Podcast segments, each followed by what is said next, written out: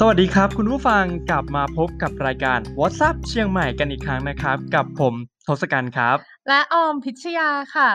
คุณผู้ฟังครับสำหรับ episode นี้ในวันนี้นะครับ เราจะชวนคุณผู้ฟังพูดคุยเกี่ยวกับตำนานและประเพณีที่สำคัญอย่างหนึ่งของเมืองเชียงใหม่นะครับ ซึ่งผมต้องขอบอกเลยนะครับว่า เรื่องนี้เนี่ย เป็นเรื่องที่ควรค่าแก่การเล่าสู่กันฟังจริง ๆ ครับ คุณผู้ฟัง แหมคุณทศพูดเกินจริงไปหรือเปล่าคะเนี่ย โอ้ยคุณออมไม่ได้เวอร์ขนาดนั้นนะครับ เพราะว่าผมเนี่ยต้องขอยืนยันนอนยันจริง ๆ เลยนะครับว่า เรื่องที่พวกเราจะเล่าสู่กันฟังในวันนี้เนี่ยเป็นเรื่องที่มีความน่าสนใจ แล้วก็เป็นเรื่องที่ควรจับต้องจริง ๆ นะครับ ก็เพราะว่าตำนานและประเพณีที่เราจะพูดกันในวันนี้นะครับ เป็นเรื่องที่มีส่วนเกี่ยวข้องกับการเกิดขึ้น หรือว่าการสถาปนาเมืองเชียงใหม่ครับคุณออม โอ้คุณทศแสดงว่าเป็นตำนานที่มีความยาวนานมากๆเลยสิคะ ใช่ครับคุณออมแต่ว่าด้วยระยะเวลาเนาะ แล้วก็ด้วยความสามารถของพวกเราเนาะเราสามารถ wrap up เรื่องราวที่ยาวนานกว่าร้อยกว่าปีเนี่ยให้เหลือภายใน 10 กว่านาที เพื่อให้คุณผู้ฟังเนี่ยฟังแล้วเข้าใจแล้วก็เห็นภาพครับคุณอมอืมงั้นออมก็ต้องขอพูดต่อเลยนะคะว่า หลายคนรวมทั้งคุณผู้ฟังเองเนี่ยอาจจะมีความรู้เกี่ยวกับประวัติศาสตร์ หรือว่าเกี่ยวกับตำนานของเมืองเชียงใหม่ หรือล้านนามาแล้วในเบื้องต้นนะคะ แต่พอเราพูดถึงตำนานหรือประวัติศาสตร์เนี่ยหลายคนคงคิดว่าเออเนี่ยมันเกิดมานานแล้วเป็นเรื่องไกลตัวมากๆเลย แต่คุณผู้ฟังคะสำหรับตำนานที่เราจะมาเล่าสู่ในวันนี้ นับเป็นตำนานที่ยังมีลมหายใจอยู่ในปัจจุบันของเมืองเชียงใหม่ และเป็นตำนานที่มีการแสดงออกผ่านทางประเพณีของคนเชียงใหม่ในทุกๆปี นั่นก็คือตำนานและประเพณีอินทขีนนั่นเองค่ะ คุณผู้ฟังครับ ก่อนอื่นเนี่ยผมก็ต้องขอเท้าความให้คุณผู้ฟังเบื้องต้นก่อนนะครับ เพราะว่าผมคิดว่าคงมีคุณผู้ฟังหลายท่านเนี่ยไม่ได้เป็นคนเชียงใหม่แล้วไม่รู้ว่า เอออินทขีนเนี่ยคืออะไร อินทขีนก็คือเสาหลักเมืองนั่นเองครับ คุณผู้ฟังซึ่งชาวบ้านก็จะเรียกว่าเสาอินทขีนนะครับ เสานี้เนี่ยได้สร้างขึ้นในสมัยพระยามังราย นั่นหมายความว่าเสานี้ได้สร้างขึ้นตั้งแต่ยุคสมัยแรกเริ่มเดิมทีในการสถาปนาเมืองเชียงใหม่นั่นเองครับคุณผู้ฟังแรกเริ่มเดิมทีเนี่ยก็ได้ตั้งอยู่ในวิหารวัดอินทขีฬสะดือเมืองครับหรือที่ชาวบ้านเรียกว่าวัดสะดือเมืองนั่นเองครับคุณผู้ฟัง จากตำนานก็ได้มีการบันทึกไว้นะครับว่าในปีพศ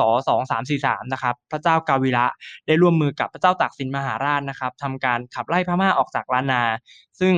ไอ้เรื่องนี้เนี่ยผมคิดว่าใครหลายคนก็อาจจะรู้อยู่แล้วบ้างนะครับ แต่ว่าไฮไลท์สำคัญในพีเรียดนี้นะครับก็คือว่าหลังจากนั้นเนี่ยได้เป็นการฟื้นฟูเมืองเชียงใหม่ แล้วก็ได้มีการย้ายเสาอินทขีฬจากเดิมอยู่วัดสะดือเมืองถูกไหมฮะได้มาอยู่ที่วัดเจดียหลวงในปัจจุบันนั่นเองครับ ซึ่งภายหลังจากนั้นเนี่ยในปี 2496มีบุคคลสำคัญท่านหนึ่งครับ คุณผู้ฟังชื่อว่าครูบาขาวปีครับ บุคคลท่านนี้นะครับ ได้ทำการบูรณะแล้วก็สร้างหออินทขีฬขึ้นใหม่อีกครั้งครับ คุณผู้ฟัง จากที่คุณทศได้เล่าไปเมื่อสักครู่นี้นะคะ ออมอยากจะขอเสริมต่ออีกนิดนึงค่ะว่า เสาอินทขีฬเนี่ยไม่ได้ถูกสร้างขึ้นมาลอยๆนะคะ แต่สร้างมาจากความเชื่อค่ะ คุณทศ อืม พอเดาออกไหมคะว่าเป็นความเชื่อเรื่องอะไร เออไอความเชื่อเนี่ยผมไม่มั่นใจว่าจะลิงก์กับเออศาสตร์การสร้างเมืองอย่างหนึ่งของล้านนาโบราณหรือเปล่านะครับ ที่ว่าจะต้องสร้างโลเคชันสำคัญหรือว่าสิ่งสำคัญเนี่ยอย่างหนึ่งของเมืองเนี่ยต้องอยู่กลางเมืองนะครับ อันนี้คือ พื้นฐานความรู้ที่ผมรู้มานะครับคุณออม ก็ถูกต้องนะคะ อย่างที่คุณทศได้เล่า คือสร้างมาจากความเชื่อความศรัทธานะคะ ว่าเสาหลักเมืองเนี่ยต้องเป็นเสาที่มีความมั่นคง เพื่อที่จะได้ค้ำจุนความเจริญของเมืองและ ถ้าเสาสร้างไม่ดีหรือว่าไม่ถูกต้องอะค่ะ ก็อาจจะทำให้เมืองเนี่ยล่มสลายว่าเสื่อมเสียได้ค่ะคุณทศอืมในมินิ่งนี้ก็คือหมายความว่าเป็นศูนย์รวมแห่งความเชื่อความศรัทธาของประชาชนถูกไหมฮะก็เลยจะต้องตั้งอยู่กลางเมืองใช่ไหมฮะคุณออมถูกต้องค่ะ ซึ่งปัจจุบันนะคะเสาอินทขีฬเนี่ยได้ประดิษฐานอยู่ ภายในวิหารจตุรมุขทรงไทยหลังเล็กๆอะค่ะคุณทศอืมในวัดเจดีย์หลวงเคยเห็นบ้างไหมคะ อันนี้เคยเห็นนะคุณออม ซึ่งอันนี้ผมต้องขอทบทวนความจำให้กับคุณผู้ฟังหลายคนนะครับ ที่เคยมาเที่ยวเชียงใหม่ แล้วก็มีโอกาสมาวัดเจดีย์หลวงนะครับ ซึ่งอาคารนี้นะครับก็จะอยู่ทางด้านซ้ายมือของวัดเจดีย์หลวงนะครับ เมื่อคุณเข้าไปแล้วก็จะเห็นเลยว่าที่ประดิษฐานของเสาอินทขีฬก็จะอยู่ทางด้านซ้ายมือของ เรานั่นเองนะครับ ถูกต้องค่ะคุณทศ ส่วนตัวเสาอินทขีฬเองนะคะ คือสร้างมาจากไม้ซุงท่อนใหญ่เลยค่ะ ซึ่งฝังอยู่ใต้ดิน และในทุกๆปีของเดือนพฤษภาคมก็จะมีงานบูชาเสาอินทขีฬหรือเสาหลักเมืองนี้นะคะ ที่เรียกว่าเข้าอินทขีฬก็ถือว่าเป็นการบูชาและสักการะเสาหลักเมืองของชาวเชียงใหม่นี่เองค่ะ อันนี้ผมอยากจะเสริมนิดนึงนะครับ ก็คือเป็นการขยายความให้กับคุณผู้ฟังนิดนึงนะครับ ว่าหลายคนอาจจะยังไม่เก็ตพอยต์นะครับว่าการบูชาสักการะเสาหลักเมืองเนี่ยคืออะไร ในมินนิ่งนี้โดยทั่วไปก็คือเป็นการสมโพธิเสาหลักเมืองนั่นเองนะครับคุณผู้ฟังอย่างที่หลายจังหวัดได้มีอย่างจังหวัดบ้านเกิดผมก็คือสงขลาก็มีการสมโพธิศาลหลักเมืองนั่นเองครับคุณผู้ฟังคุณออมครับ รวมทั้งคุณผู้ฟังครับ ผมมีเรื่องหนึ่งที่อยากจะมาแชร์ร่วมกันในตรงนี้นะครับ ว่านอกเหนือจากความเชื่อที่ว่าการสร้างเมืองจะต้องมีเสาหลักเมืองแล้ว ตามที่คุณอมได้เล่ามานะครับเสาอินทขีเนี่ยยังถูกสร้างมาด้วยความเชื่ออีกหนึ่งอย่างนะครับ คุณผู้ฟังก็คือ ผู้หญิงห้ามเข้านะครับ ซึ่งใครหลายคนอาจจะสงสัยกันนะครับ ว่าเอ้าก็ในเมื่อเป็นเสาหลักเมืองของชาวเมือง แล้วทำไมไม่ใช่ชาวเมืองทุกคนที่จะมีสิทธิ์เข้าไปสักการะบูชาอ่าคุณผู้ฟังครับ เรื่องนี้เนี่ยมีเหตุผลอยู่นะครับ เหตุผลก็เพราะว่าภายใต้ฐานของเสาอินทขีเนี่ยนะครับ ได้บรรจุเครื่องสักการะไว้เป็นจำนวนมาก ซึ่งจากตำนานแล้วก็บันทึกนะครับ ก็ได้มีการระบุว่า เนื่องจากสตรีเนี่ยเป็นเพศที่มีประจำเดือนแล้วเกรงว่าเลือดประจำเดือนนะครับ จะไปเลอะแปดเปื้อนได้นะครับ เพราะจะถือเป็นการลบหลู่แล้วก็ทำลายความศักดิ์สิทธิ์ของเสาอินทขีนั่นเองนะครับ แต่คุณผู้ฟังครับไม่ได้เป็นการห้ามเฉพาะผู้หญิงเท่านั้นนะครับ ผู้ชายก็โดนห้ามด้วย แต่ว่าจะเป็นการห้ามในพอยที่ว่าผู้ชายที่แต่งตัวไม่เรียบร้อยก็ไม่อนุญาตให้เข้าไปสักการะนะครับ เพราะว่าจะเป็นการฝ่าฝืนแล้วก็ลบหลู่นะครับ แล้วจะทำให้บ้านเมืองเนี่ยเกิดเหตุเพศภัยได้ หรือว่าเกิดความเดือดร้อนได้นะครับคุณผู้ฟัง คุณทศคะจากที่คุณทศเล่ามาเนี่ยก็คือไม่มีสิทธิ์ไปสักการะบูชาได้เลยเหรอคะทั้งผู้หญิงแล้วก็ผู้ชายที่แต่งตัวไม่เรียบร้อยอะคะ เอ่อในมีนิ่งนี้ผมขออธิบายเป็น 2 ประเด็นนะครับ ในประเด็นแรกก่อนก็คือผู้หญิง ถามว่าผู้หญิงมีสิทธิ์เคารพสักการะบูชาไหมอันนี้ต้องขอบอกว่ามีสิทธิ์นะครับ แต่ว่าการมีสิทธิ์ในการเคารพสักการะบูชาในมีนิ่งตรงนี้นะครับ ก็คือว่าเป็นการสักการะที่แตกต่างออกไปจากรูปแบบของผู้ชายตรงที่ว่าผู้หญิงเนี่ยจะสักการะได้เฉพาะบริเวณรอบนอกตัวอาคารประดิษฐานของเสาอินทขีนเท่านั้นนะครับ ไม่มีสิทธิ์เข้าไปข้างใน ส่วนในพอยที่ 2 ก็คือว่าผู้ที่แต่งกายไม่สุภาพเนี่ยอันนี้ก็เป็นหลักปฏิบัติโดยทั่วไปนะครับ ซึ่งไม่ได้เห็นเฉพาะที่อินทขีนเท่านั้น แต่ว่าเห็นได้ในทุกวัดนะครับว่าถ้าหากคุณแต่งกายไม่สุภาพไม่เรียบร้อยก็จะไม่ได้รับการอนุญาตให้เข้าไปนะครับอ๋อคุณทศขอบคุณคุณทศนะคะ ที่อธิบายให้ออมได้เข้าใจออมนึกว่าจะไม่มีสิทธิ์ได้ไปสักการะบูชาซะแล้วค่ะอืมไม่เป็นไรเลยนะครับคุณออมก็ผมต้องขอบอกว่าขอใช้พื้นที่ตรงนี้ในการทำความเข้าใจร่วมกันนะครับ ว่า ทุกเพศ ทุกวัยมีสิทธิ์ได้เคารพสักการะบูชาเสาอินทขีนะครับ แต่นี่ก็มีอีกนิดนึงที่ผมอยากจะมาแชร์นะครับ ก็คือว่าในเทศกาลประเพณีอินทขีนะครับ เนื่องจากว่าคนเนี่ยมากันทั้งจังหวัดมากันทั่วบ้านทั่วเมืองเนาะก็เพราะว่าเป็นงานสมโพธิสารหลักเมืองอะเนาะเออก็คือหมายความว่าเป็นความสำคัญต่อชาวเมืองมาก ๆ แล้วทีนี้คุณผู้ฟังนึกออกไหมครับว่าเสาหรือว่าตัววิหารเนี่ยมีพื้นที่จำกัดแล้ว คนเนี่ยมาเยอะมาก หมายความว่าในตัววิหารเนี่ยไม่สามารถจุคนได้ ซึ่งเหตุการณ์ที่เกิดขึ้นก็คือว่าคนส่วนใหญ่เนี่ยคาดประมาณโดยสายตานะครับ ก็คือร้อยละเก้าสิบเก้าสิบเก้าเลยแหละ ก็คือจะนิยมกันสักการะพื้นที่รอบนอกหน้าอาคารมากกว่าก็คือ จะไม่มีใครเข้าไปข้างในสักเท่าไหร่ครับคุณอม อันนี้ก็ไม่อยากให้ทุกคนซีเรียสนะครับ ว่าเอ้ยเป็นการแบ่งแยกหรือเปล่าไม่เลยครับ คุณผู้ฟังอืขอบคุณคุณทศมากค่ะ คุณผู้ฟังคะแม้ว่าตำนานและการสักการะเสาอินทขีลจะมีมาช้านานแล้ว แต่ตำนานนี้ก็ได้วิวัฒนาการสู่เป็นประเพณีอินทขีลอย่างในปัจจุบันค่ะ ซึ่งตามหัวข้อและ concept ของเราเลยนะคะ ในวันนี้ตำนานที่ยังมีลมหายใจ สำหรับประเพณีสักการะเสาอินทขีลเนี่ย ชาวเชียงใหม่จะทำพิธีบูชาเสาอินทขีลในช่วงปลายเดือนแปดเหนือ ต่อด้วย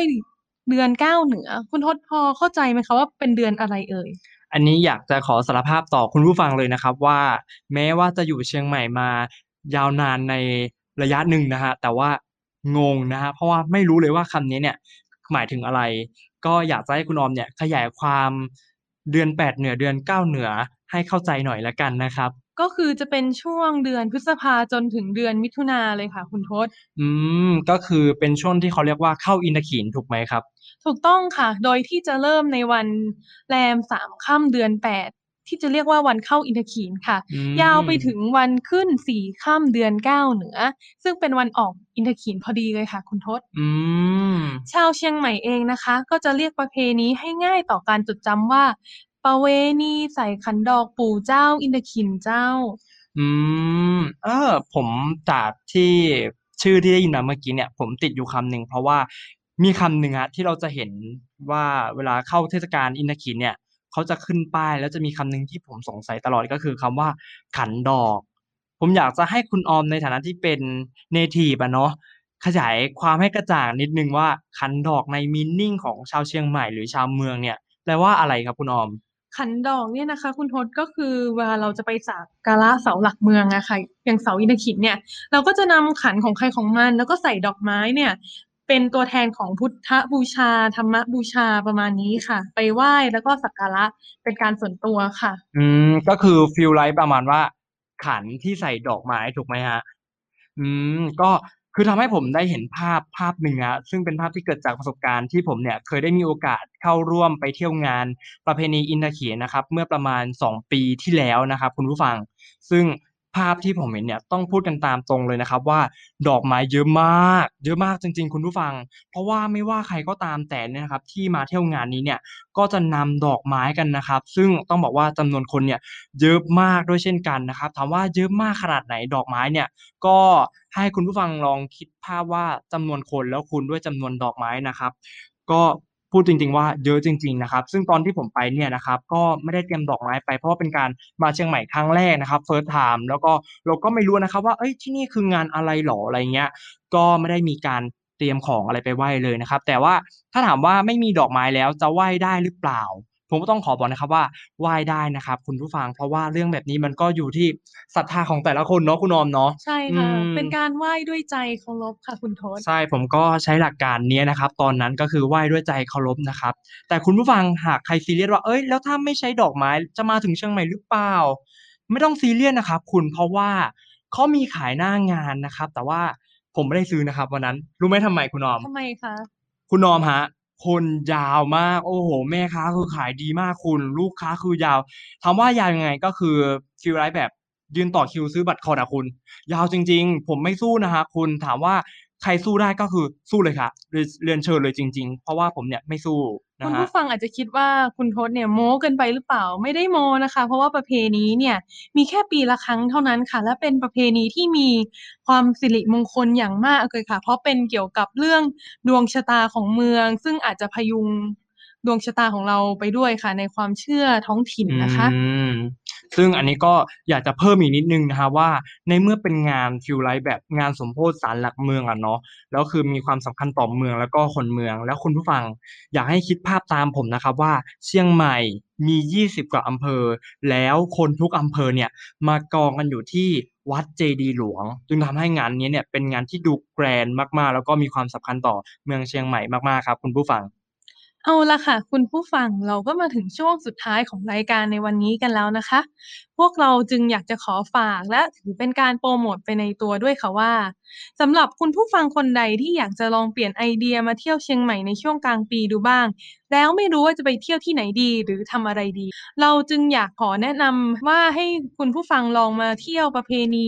อินทขีลดูค่ะ คุณผู้ฟังจะได้ดื่มด่ำและสัมผัสบรรยากาศประเพณีดั้งเดิมของชาวเชียงใหม่ค่ะ อืมอันนี้ก็ถือว่าเป็นไอเดียดีๆ ที่เรานำมาฝากนะครับคุณผู้ฟังเพราะว่า